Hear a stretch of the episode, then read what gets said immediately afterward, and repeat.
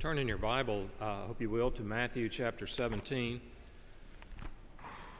As we continue a, a series uh, over the next couple of weeks leading up to Easter uh, on the life of Christ. Now we have jumped way ahead from where we began just a few weeks ago as we come now within the last two weeks of Jesus' life on earth, and we come to Matthew chapter 17.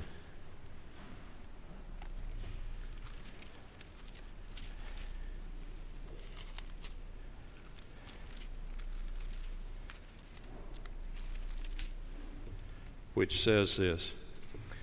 And after six days, Jesus took, well, I want to read the last statement of the previous chapter, last verse. Truly I say to you, there are some standing here who will not taste death until they see the Son of Man coming in his kingdom. And after six days, Jesus took with him Peter and James and John, his brother, and led them up to a high mountain by themselves. And he was transfigured before them and his face shone like the sun, and his clothes became white as light. And behold, there appeared to them Moses and Elijah talking with him. And Peter said to Jesus, Lord, it is good that we are here. If you wish, I will make three tents here one for you, and one for Moses, and one for Elijah. He was still speaking when, behold, a bright cloud overshadowed them, and a voice from the cloud said, This is my beloved Son with whom I am well pleased. Listen to him. When the disciples heard this, they fell on their faces and were terrified. But Jesus came and touched them, saying, Rise and have no fear. And when they lifted up their eyes, they saw no one but Jesus only. And as they were coming down the mountain, Jesus commanded them, Tell no one of the vision until the Son of Man is raised from the dead. So ends the reading of God's holy and inspired and inerrant word. Blaise Pascal was the French mathematician and physicist and inventor and philosopher who lived in the 1600s. Pascal is often quoted, but you may not have heard this. He said, People arrive at their beliefs not on the basis of proof, but on the basis of what they find attractive. People arrive at their beliefs not on the basis of proof, but on the basis of what they find attractive. We may find things attractive. We may find accomplishments attractive. We may find sensual pleasure attractive. And before we know it, we have a tendency to create a religious system that will affirm what we want to do based on how we feel and what we find attractive. If you are looking for religion just to give you affirmation, rather than transformation, don't follow Christ.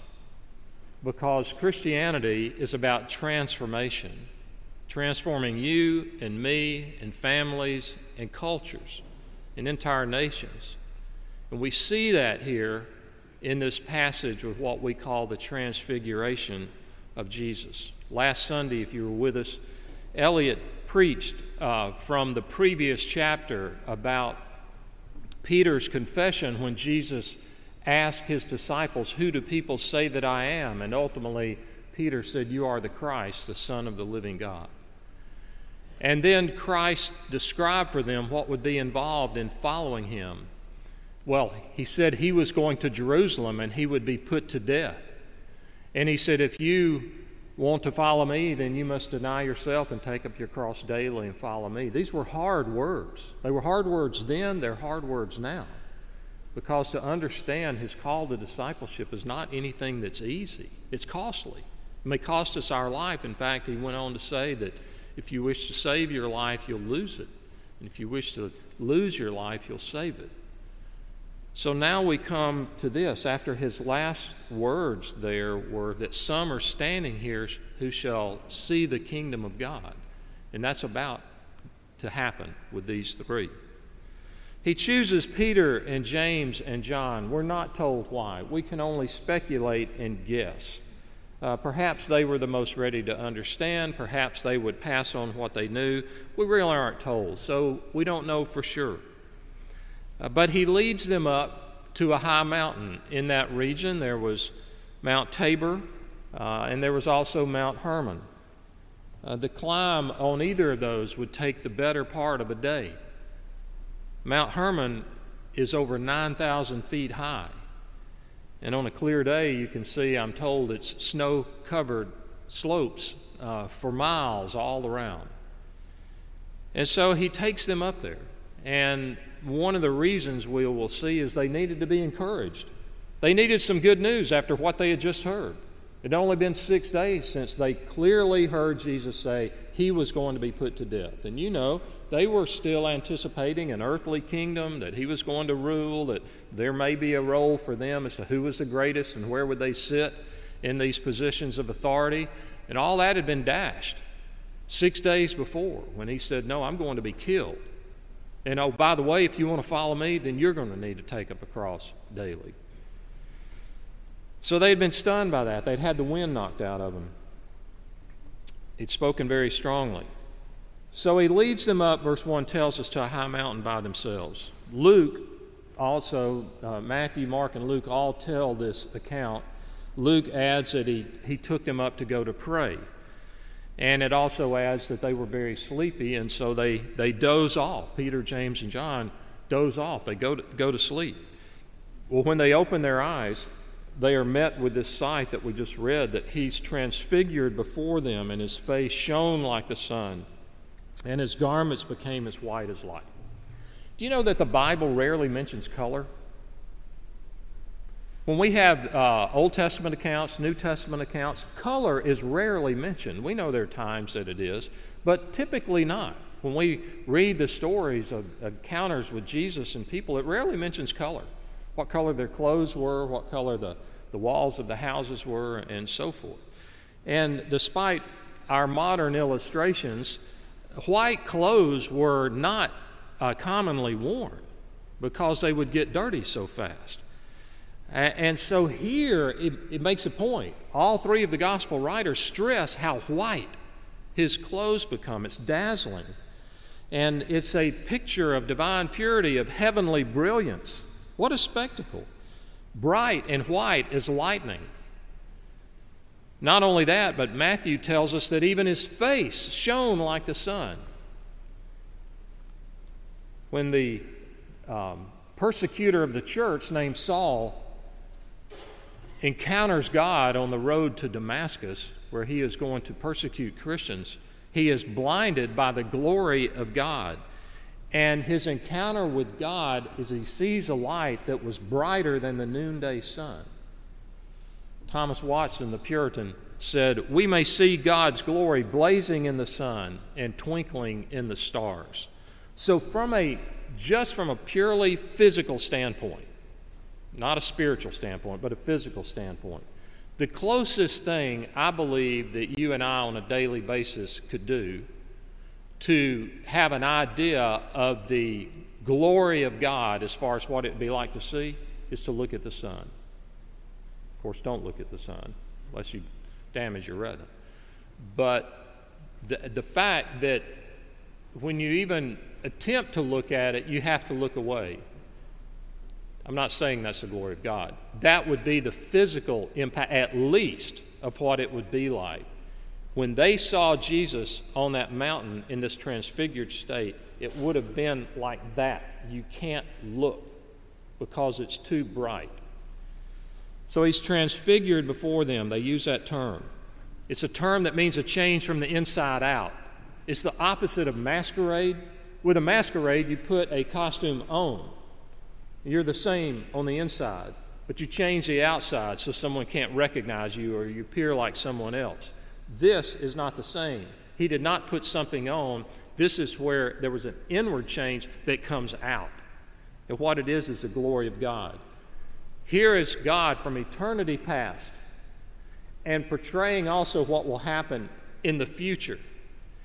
And he's, he's God in the flesh, and in a sense, it's peeled back, and for a moment they get to see it. They get to see his glory. Now, think of the timing. This is six days after he had given them those hard words that if you, I'm going to die, and if you wish to follow me, you'll need to take up your cross daily. And if you want to save your life, you'll lose it. Is this the picture of defeat? No, the timing of this is critical. He is encouraging them not only with God's glory from the past, but what His glory is going to be in the future. Oh, and by the way, we will share in that glory. He will let them see what they will have as far as resurrected bodies and the glory that they will share in. That's the picture they are allowed to, to witness on that mountain. And his, his glory is not simply a reflected glory. Moses was one of two men, including Elijah, who was allowed to see the back of God's glory. And he was not allowed to see the face of God, but he saw God's back. We find that in Exodus chapter 33. He's by himself on, on Mount Sinai. When he comes down, when he comes down after having seen the back of God's glory, it says, Aaron and all the people of Israel saw Moses and behold, the skin of his face shone, and they were afraid to come near him. Was Moses transfigured? No. He was reflecting the glory of God's back. He didn't even see God's face, he sees his back, and yet he's still reflecting that sometime later to such that the people are afraid of him. Jesus is not reflecting God's glory, he is exuding God's glory on that mountain with them. Well, now appear two men from the Old Testament Elijah and Moses. As they're watching, verse 4 tells us that there appeared before them Elijah and Moses who were talking to Jesus. Why Elijah and Moses? Why not David or Solomon or Jeremiah or, or someone like that or Isaiah? Well, there's several reasons we believe. Uh, both of these men, Elijah and Moses, had conversed with God on mountaintops. Moses on Mount Sinai, Elijah on Mount Horeb. They both had been shown God's glory.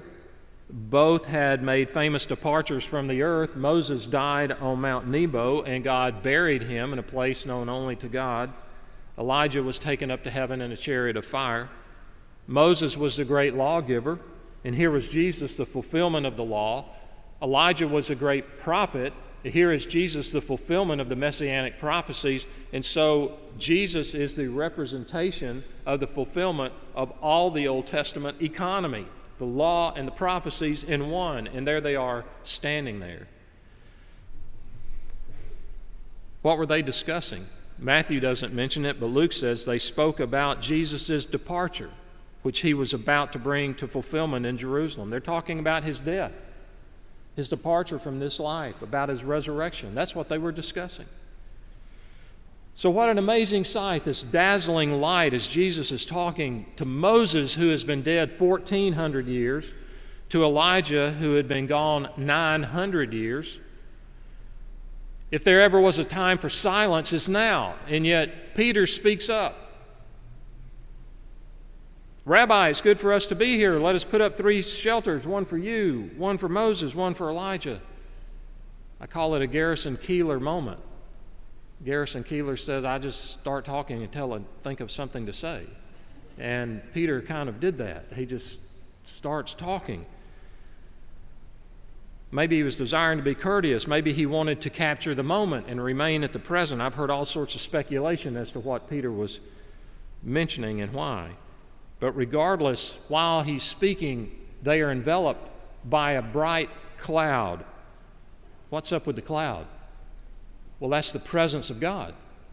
All through the Old Testament. Here's just a couple of verses in Exodus 13. The Lord went before them by day in a pillar of cloud to lead them. 1 Kings 8. And when the priest came out to the holy place, a cloud filled the house of the Lord. The cloud shows the glory and the presence of God. And then the three disciples not only see the cloud, but they hear this voice from the cloud say, This is my beloved Son with whom I am well pleased. Listen to him.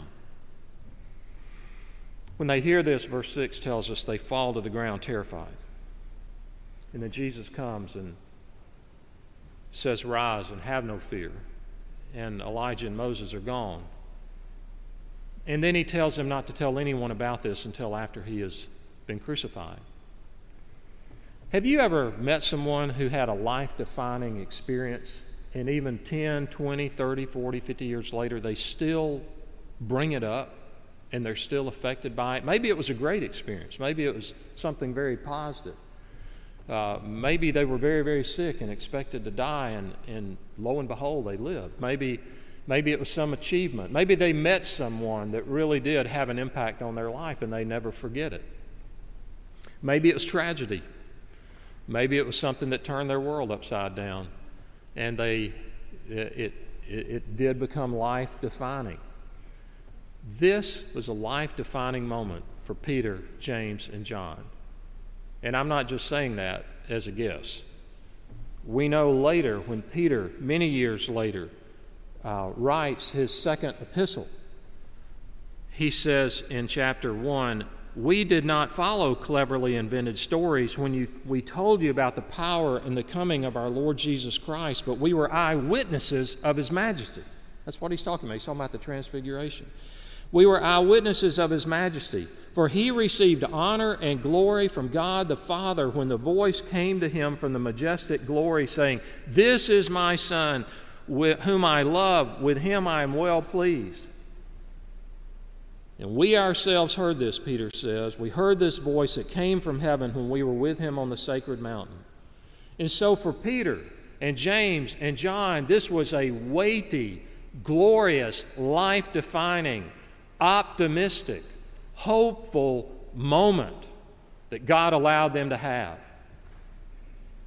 And the Lord used it to strengthen them and to encourage them as they bore witness to the gospel in the years ahead. Of course, history tells us that Peter himself was crucified upside down, that James was put to, the scripture tells us James was put to death with a sword by Herod Agrippa. John would be banished to the island of Patmos. But they held on to this hope and glory and experience of what they saw, knowing now what was before them. And so when John writes his Gospel of John, in that first chapter, he says, We have seen his glory, the glory of the one and only Son. He's speaking of the transfiguration. So when you suffer in this life, think of his glory. When your commitment to Christ is costly, and other people don't even know how costly it is, think about His glory, the glory to come. When you doubt your faith, think about His glory.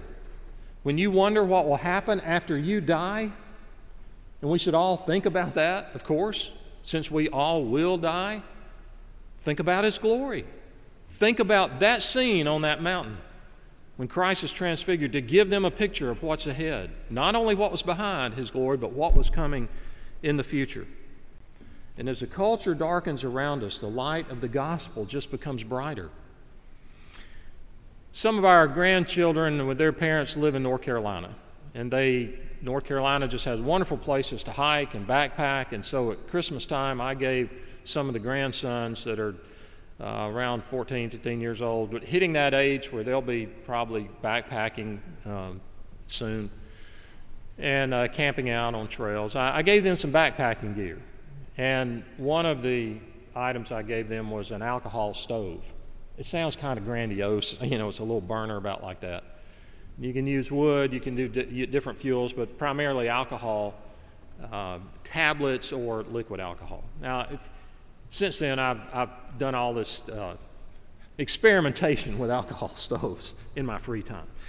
And uh, one of the things about alcohol that makes me question whether I should have given it to them at that age is you can't see it burn in the daylight.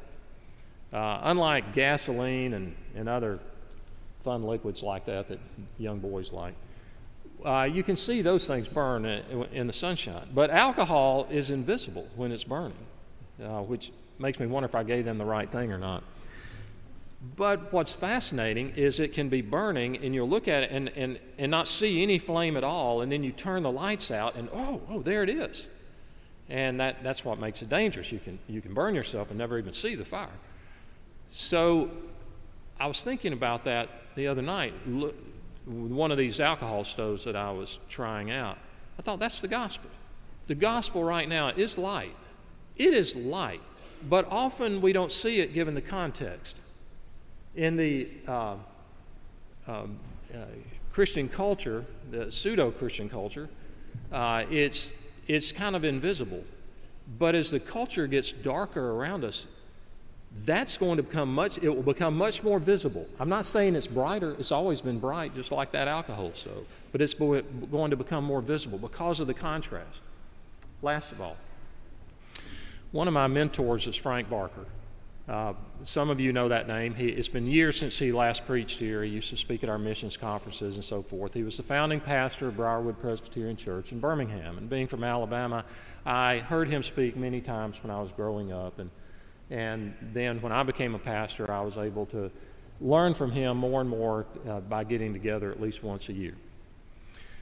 I remember him telling some of us, uh, some guys we were together one time, and he, he said, I, I was told about a uh, man in the hospital who was very, very sick and was not going to get out of the hospital. He was not going to live. He may get out of the hospital, but he was not going to, to get well. And so I went by to visit him. They said, I, I went to his room and I explained to him the gospel. Um, he knew his condition, he knew how sick he was. He had been told, that had not been hidden from him.